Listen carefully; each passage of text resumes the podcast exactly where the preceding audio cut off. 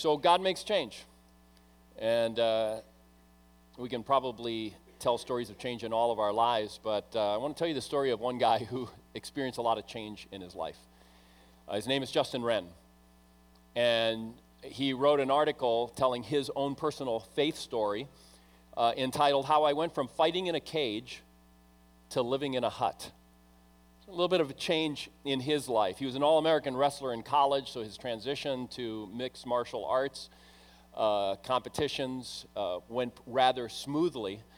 Had a lot of success, but as his success was growing, so, was, so were his addictions addictions to alcohol and cocaine and other narcotics. And uh, he hit rock bottom when he was kicked off one of the best MMA teams in the country because of his drug use. Everybody pretty much gave up on him except for one guy who was a Christian and kept calling him every day to encourage him and kept inviting him to a men's retreat. And he, in his mind, he was thinking, I don't think I want to go to a men's retreat, a bunch of kumbaya type something. And, but this guy was relentless and, and he felt hopeless. So he went to the retreat. And what he discovered there were some guys who were raw and were real. And uh, he also discovered a relationship with Christ. And when he began his relationship with Christ, he went, he went all in. He started uh, volunteering in uh, prisons and other ministries, just saying any, anybody who would let him tell his story of coming to Christ, he wanted to tell his story. And so um, his life was, uh, was, was changing, and he was growing in his relationship with God. And he had a prayer. He had a prayer that he prayed because he was all in. He said, God, I'm yours uh, is there anything you want me to do? I want your will in my life, not mine. And uh, shortly after that, he started having this vision. He had this vision of ministering in the jungle. And, and the Lord impressed a passage of scripture he had learned uh, from Isaiah. It's a passage of scripture that is about God's heart for the poor and the oppressed. And he told his mentor, a guy who was discipling him, uh, about this, this vision and about this passage of Scripture. And the, the mentor says, Well, it just so happens I'm taking a group of people a month from now into the jungles. And so maybe this is what the vision is. And he said, We're going to be going to the Mabuti tribe, our, our pygmies. We're going to go into the farthest reaches. We're going to find the, the tribe that is as far away from civilization as possible, civilization as we know it and we're going to discover their needs and see how we can make plans to minister to them. So he went and he saw firsthand the conditions that they were living in. It was way worse than what his vision was or what he had been prepared for. This particular tribe was living in slavery to another tribe. And they were living in slavery because they owned no land. Along the way, they had had their land taken away from them. And without land, they had nothing uh, in, that, in that jungle, uh, in the Congo. And so they, um, they were living under slavery under these other people in terrible, terrible conditions. And, and so when he came back to the States, it, it, he, he couldn't shake this, this feeling that he had to do something about it. He went back to his mentor. He said, I got to do something about it. So his mentor connected him with a ministry, a school in the Congo that is particularly trying to help this particular group of people. And so he decided before he really could help them, he had to know them and they had to know him. So he went and lived with them for a year. And he lived in the same uh, twig and leaf hut that they lived in, uh, the same kind of hut that they lived in. He ate their food. He suffered from their same diseases. Uh, he almost he had a, a, a bout of malaria that actually almost killed him. But he said that no matter how things got tough there, he felt more at home in that village than he ever had felt in the gym. Before long, uh, he was adopted into this pygmy tribe, and they gave him a name, Efiosa Mabuti Mangbo. So, Mabuti Mangbo means the big pygmy. So, he's like 6'3, and the average pygmy male is 4'7. All right, so you can see why they would do that. But the Efiosa means the man who loves us. And uh, eventually, he returned back to the States he went back to mixed martial arts, and, um, and all of his prize winning bonus money goes to an organization that he started himself um, calling Fight, uh, called, I think it's called Fight for the Forgotten. And, uh, and as he put it in the article, he says, I'm no longer fighting my inner demons, now I'm fighting to fulfill God's call in my life. God makes change. And it's not just stories like this of someone who winds up in Africa. He makes change in all of our lives. He's transforming all of our lives. And we're going to see that in today's passage. We're going to look at three kinds of change that God orchestrates or uses in our lives in order to um, bring about change in us for our good and for the good of others. So, the first kind of change that God brings about in our lives is that God changes our path. God changes our path. You see this in that story. We're going to see it in Paul's story, a little less dramatic in this story. But many times God changes our direction. We're going in a particular direction, we have a plan, and it gets blocked. And in the case of this passage that we're looking at today, God is doing the blocking, God is doing the redirecting. And God does that in our lives. He redirects our path. So, how do you do when you have a plan? You know, how do you feel? How do you react, uh, react emotionally? How do you react spiritually when you have a big plan that you want to accomplish? And there's all kinds of things that block you from being able to accomplish it. Where you find yourself off on some, what feels like a detour or maybe uh, a, a dead end, and it was something that you desperately wanted in your life. You may have gotten to the final interview for your dream job, but they chose someone else. You may not have gotten into the school that you wanted to get into. You may not have gotten into the program that you wanted to get into. You may have been out of work and wound up having to take a job that wasn't a job that you were trained for, wasn't the job that you love doing. Uh, it can be as simple as going on vacation and it gets hijacked by illness. Or you have a free day where you're finally going to get a little bit caught up in your life. Finally, I have a, a day to get caught up because you've been under stress, and instead, a bunch of things break down and a bunch of relationships blow up, and you're spending the whole day just kind of putting out f- fires. Some of the detours can feel like dead ends, and sometimes they are dead ends. A dead end in a relationship where someone you were hoping to spend your life together with is it, it rejects you or, or turns away from you or the relationship breaks down and ends where your health breaks down and it takes something away from you that you love doing you can't do it anymore because of your health or maybe because of some bad choices it, it seems to be haunting you everywhere you go and there's no undoing your bad choices. It's just like living with you everywhere you go. So, the Apostle Paul, we're going to be looking at a story from his life in the book of Acts. The Apostle Paul faced these kinds of detours and these kinds of breakdowns in relationships, and he faced dead ends uh, in his life. Uh, if you know the Apostle Paul's life, you read the book of Acts, if you read his letters, which we have in the New Testament, the epistles, one of the things that we discover is that Paul spent several years, instead of planting churches, which was what he was called to do and what he was great at, he would oftentimes have to spend years in prison because of his work for the gospel. Um, feeling like just at an absolute dead end. You get to some of his letters at the end of his letters, at the end of his life, and you discover that some of the relationships that he held dear, people who he had done ministry with over the years, some of those relationships had broken down because those people had left the faith, had walked away from Christianity altogether. So um, he experienced a lot of these big misdirections, but he also experienced some smaller ones and that's what we're going to read about in a moment here in Acts chapter 16. So the Apostle Paul is down here in this part of the world.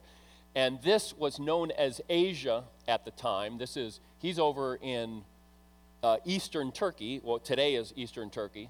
And his plan, we're going to read, is he's, he's wanting to work probably along the coast here and we don't know where he's going, but he said he wanted to do ministry in Asia. So, most likely, he would have been working his way along the coast.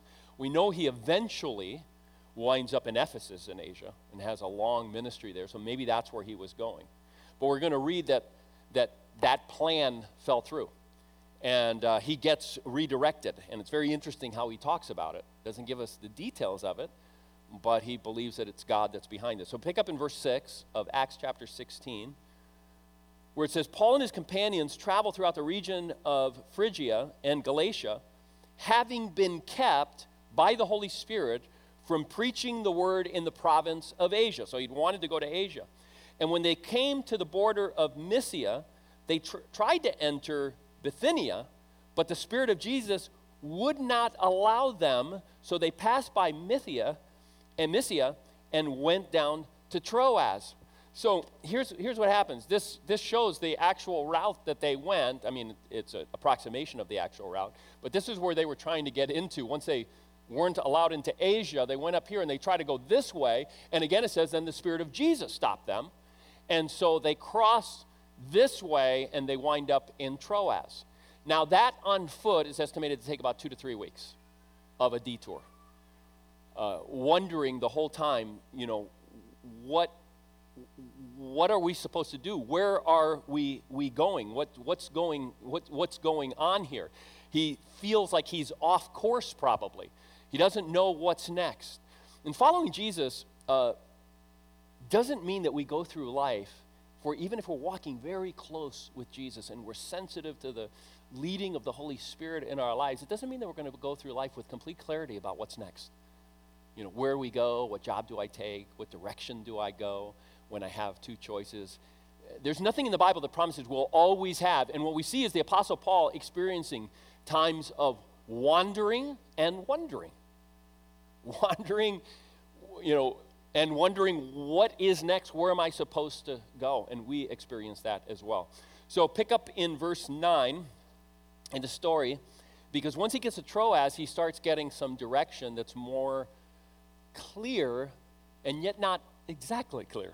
So, verse 9 During the night, Paul had a vision of a man of Macedonia standing and begging him Come over to Macedonia and help us.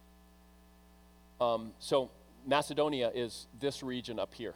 All right, so that's, that's where this man comes from. It doesn't say what they're supposed to do there specifically, but that's what he's, where he's supposed to go um, according to this vision. Pick up at verse 10. After Paul had seen the vision, he got ready at once to leave for Macedonia, concluding that God had called him to preach the gospel there. So he has this vision, but he still has to make an estimation and say, What am I supposed to do there? Well, what I do everywhere. I'm going to I'm going to preach the gospel there. And so that's where he goes. Now, when we've planned, uh, we've got a plan and it gets blocked and we feel like we're wasting our time, a lot of times we feel frustration in our lives. We do. We feel a lot of frustration.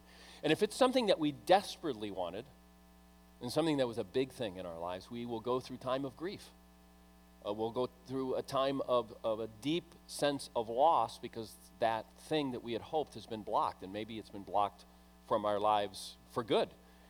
And so I'm not telling you that in our lives uh, we, should, we should not experience that grief or that we should not feel frustrated, that following God means you're never frustrated when things break down. But the big question is what will we ultimately do with that block? What will we ultimately do when the thing that we were planning doesn't come through? Some people at that point, if it's a big enough thing, some people shipwreck their faith at that point. Like, if God's not going to give me this thing that I most wanted, then God's not worth uh, following. But people whose faith makes it to the end, people with a resilient faith, uh, look at things a little bit differently. And it's not like they look at it differently the whole of their lives, is that eventually they learn to look at things differently. So, this is something we can learn. We can learn how to look at a situation when things don't go our way so that we continue following God and develop that kind of resilient faith. And so, one of the things that they do, people with a resilient faith, is they hold loosely to their plans because they know they are not the owners of their, of their lives. They know that they are stewards. They're, they're to manage. It's, it's the life that my life belongs to God, and therefore I am a steward or a manager of the life that belongs to God. I need to live my life as unto Him. We're stewards, we're not owners of our times. Our time and our plans belong to God. And this perfect, perspective doesn't come easily to our lives. It's usually, hard, you know, learned through difficult times of trying to hold on to things uh, that we shouldn't be holding on to too tightly. Uh, this is a perfect perspective that comes over time to, to say that God owns it. Well, C.S. Lewis, in his book, uh, The Screwtape Letters, uh, if you haven't heard of Screwtape Letters, it's a fictional book he wrote in 1942. And it's letters from a senior demon to a junior demon. And the whole idea is the senior demon is coaching the junior demon to, to, to make life difficult for this brand new believer. He becomes a believer like by letter two or three. And so, what he's trying to do, he's trying to coach this junior demon to help him mess things up for this new follower of Jesus so that the follower of Jesus will be ineffective in his faith or abandon his faith. And so that's where the coaching is going on. And so I'm going to read to you a little bit uh, about um, a, a, few portions from this one letter. I think it's letter number 31.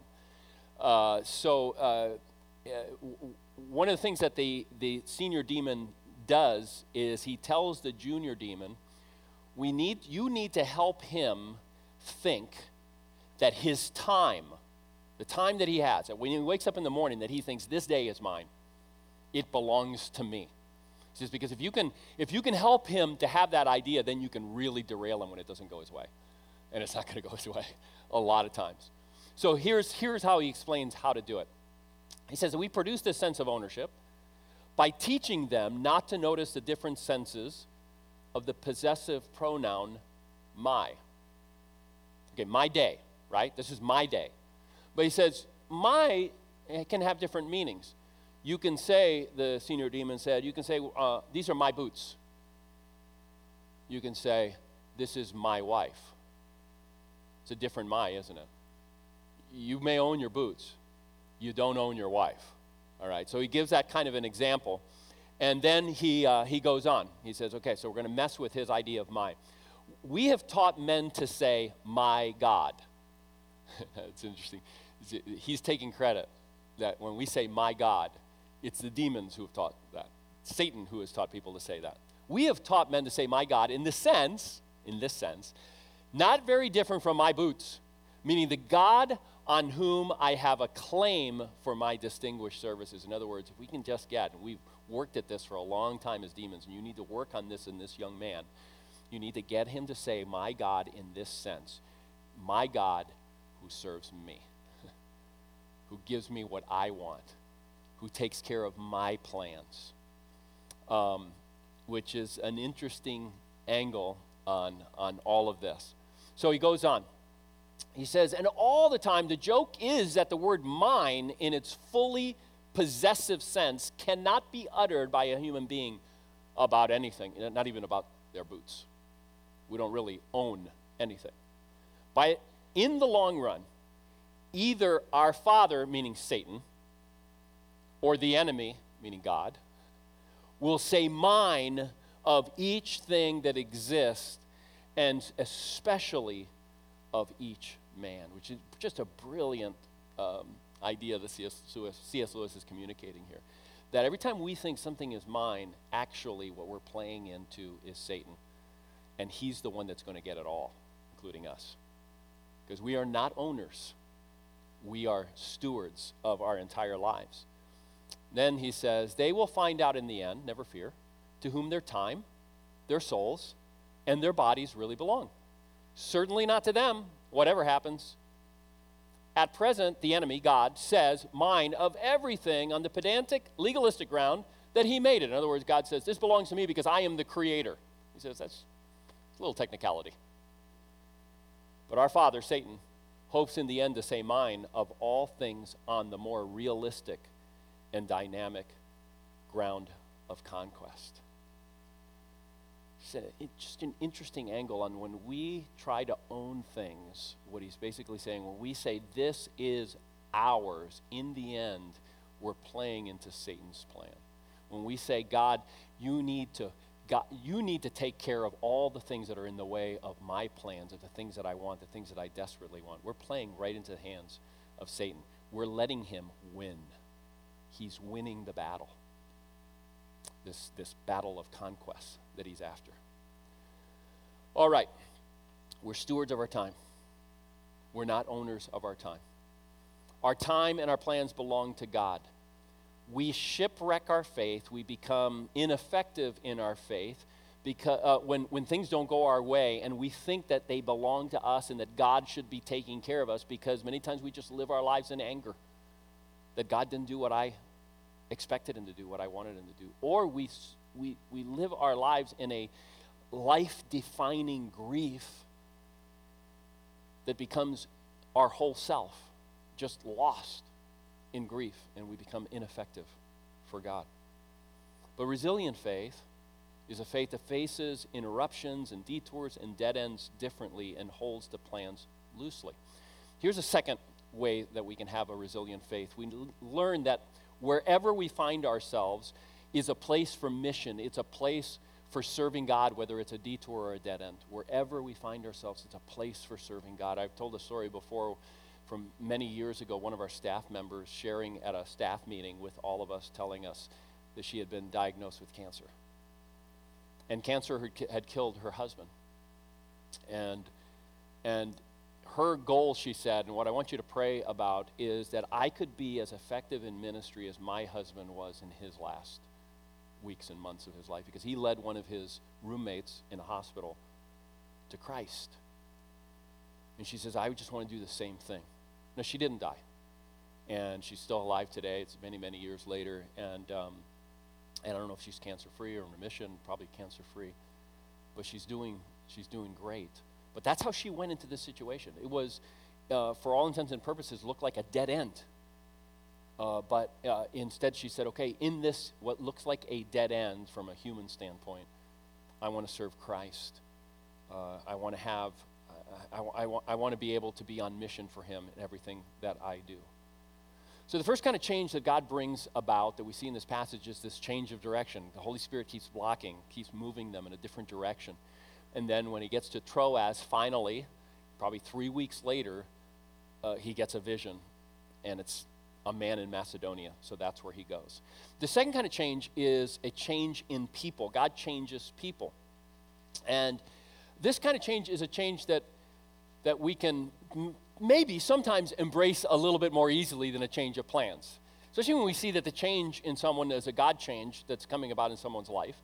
Uh, we, we can get kind of excited about that. But it's not always so a, lot of times change in other people really is frustrating for us. And I'll talk about that in just a moment. But let's look here at what Paul and his companions do in Macedonia and how people are changed by his, his time there. Um, just to show you, there's Troas, and he winds up in Philippi, a city of Macedonia. So we're going to pick up in verse 11. From Troas, we put out to sea, and this, the we comes in there probably because, almost surely, because Luke, the author, has joined them at this point. There's a couple of times that this happens. And so he's on this journey with them. So now this is going to be a firsthand account rather than what he's heard through Paul and others. From Troas, we put out to sea and sailed straight for Samothrace, and the next day we went to Neapolis. From there, we traveled to Philippi, a Roman colony, and the leading city of the district of Macedonia. And we stayed there for several days. On the, on the Sabbath, that's a Saturday, we went outside the city gate to the river where we expected to find a place of prayer. Uh, so there's probably not a synagogue in that area. And so what Jews would do, they would meet um, oftentimes by, uh, by rivers and, and have a time of prayer. We sat down and began to speak to the women who had gathered there. So he encountered a group of women.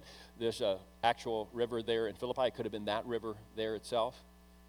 One of those listening was a woman from the city of Thyatira named Lydia, a dealer in purple cloth. She was a worshiper of God. She's a Gentile, but she believes in the one God. The Lord opened her heart to respond to Paul's message. Uh, when she and the members of her household were baptized, possibly in that river, she invited us to her home. If you consider me a believer in the Lord, she said, come and stay in my house. And she persuaded us. Once, when we were going to the place of prayer, we were met by a female slave who had a spirit by which she predicted the future. She earned a great deal of money for her owners by fortune telling. Now, as the story goes, she's following Paul and Silas around and she keeps prophesying uh, from this evil spirit that's in her and interrupting him and just creating all kinds of problems. So he finally has had it, and he turns around and he casts a demon out of her. And so she is no longer useful for her owners. And they get very angry, and they get Paul and Silas, they have connections, and they get Paul and Silas arrested.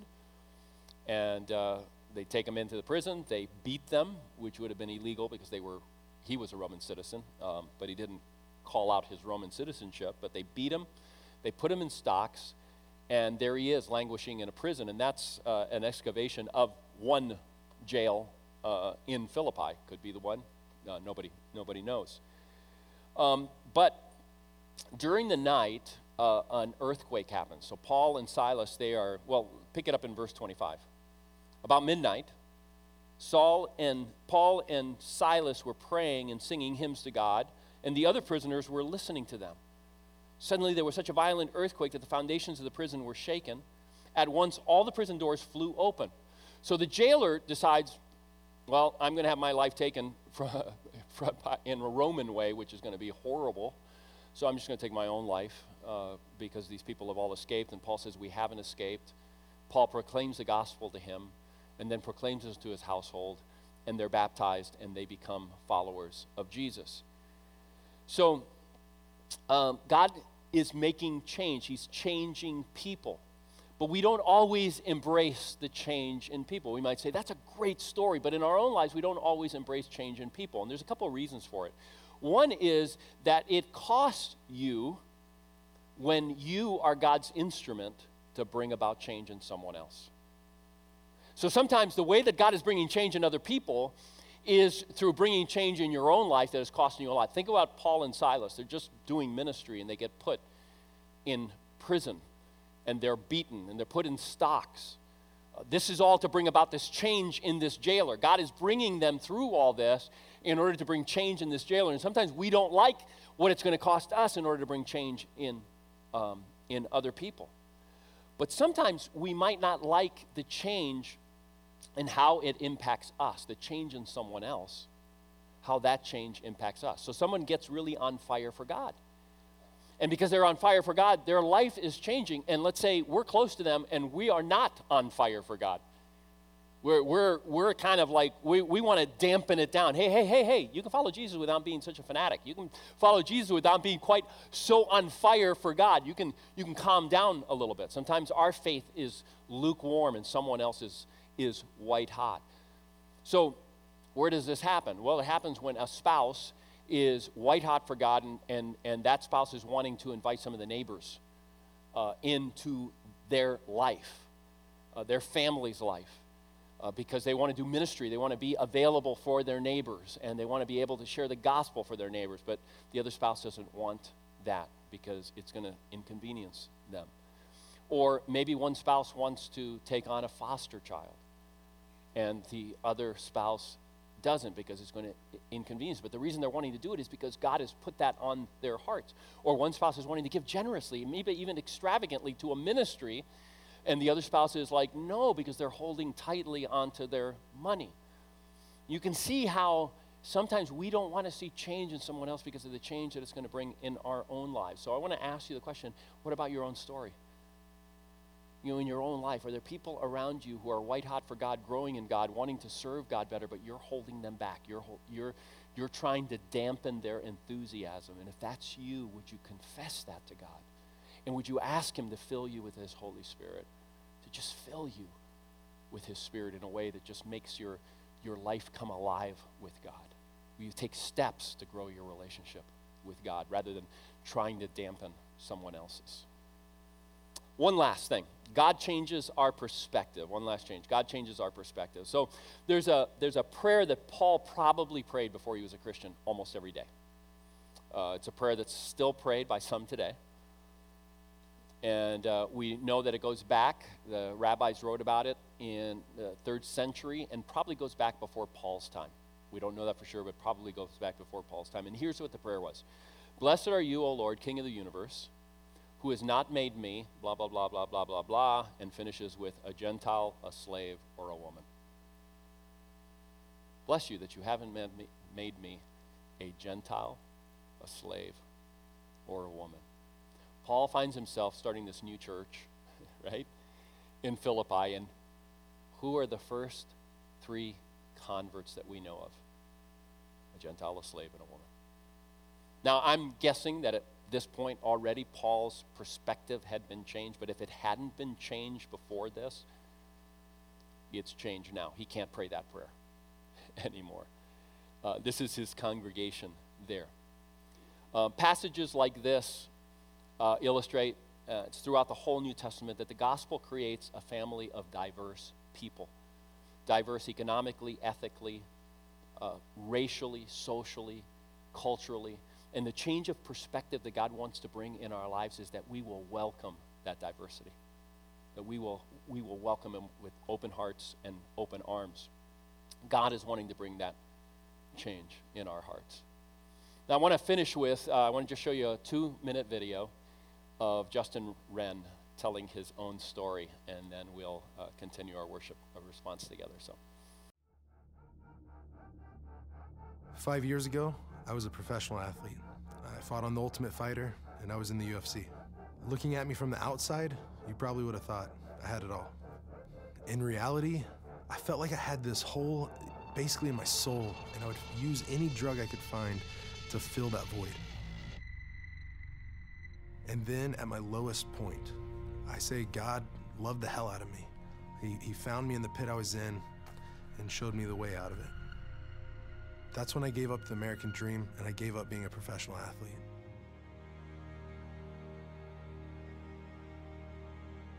I met my second family here in the Congo, the Mbuti Pygmies. Uh, they call themselves the Forgotten People. All pygmies are denied their basic human rights. They're victims of hatred. I know this because of Andy Bo, a one and a half year old little boy that was denied hospital treatment. The doctor said, We won't waste our medicine on a pygmy animal. It's cheaper to just let him die than try to take care of him. I, I saw the blood come out of his ears and um, and and uh, I, bur- I buried him. I dug his grave, and um, and and that will change you. That was the moment that, that gripped my heart, the moment that I knew that this is my fight too. This is the reason why I came back to the States and why I fight for Bellator. There's so much more at stake now. Every cent I make from my win bonus is going to land, water, and food initiatives for my tribe. And that's why I can't lose. Because before, I was fighting for myself, but now I'm fighting for something bigger than myself. I'm fighting for my family.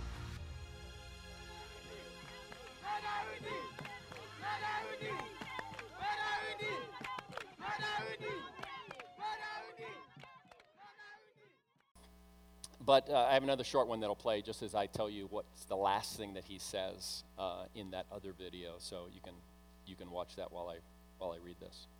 This is how he ends the video that we were just watching.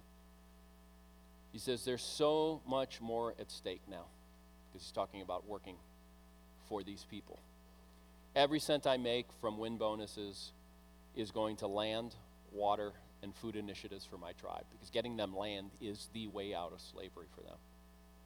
And that's why I can't lose. Because before I was fighting for myself, but now I'm fighting for something bigger than myself. I'm fighting for my family. God wants to bring that kind of change in us, that we would live our lives towards Him and for Him and with Him. And when that happens, it changes everything. So let that be your prayer. Let that be our prayer as we continue our worship and respond to Him. Please pray with me.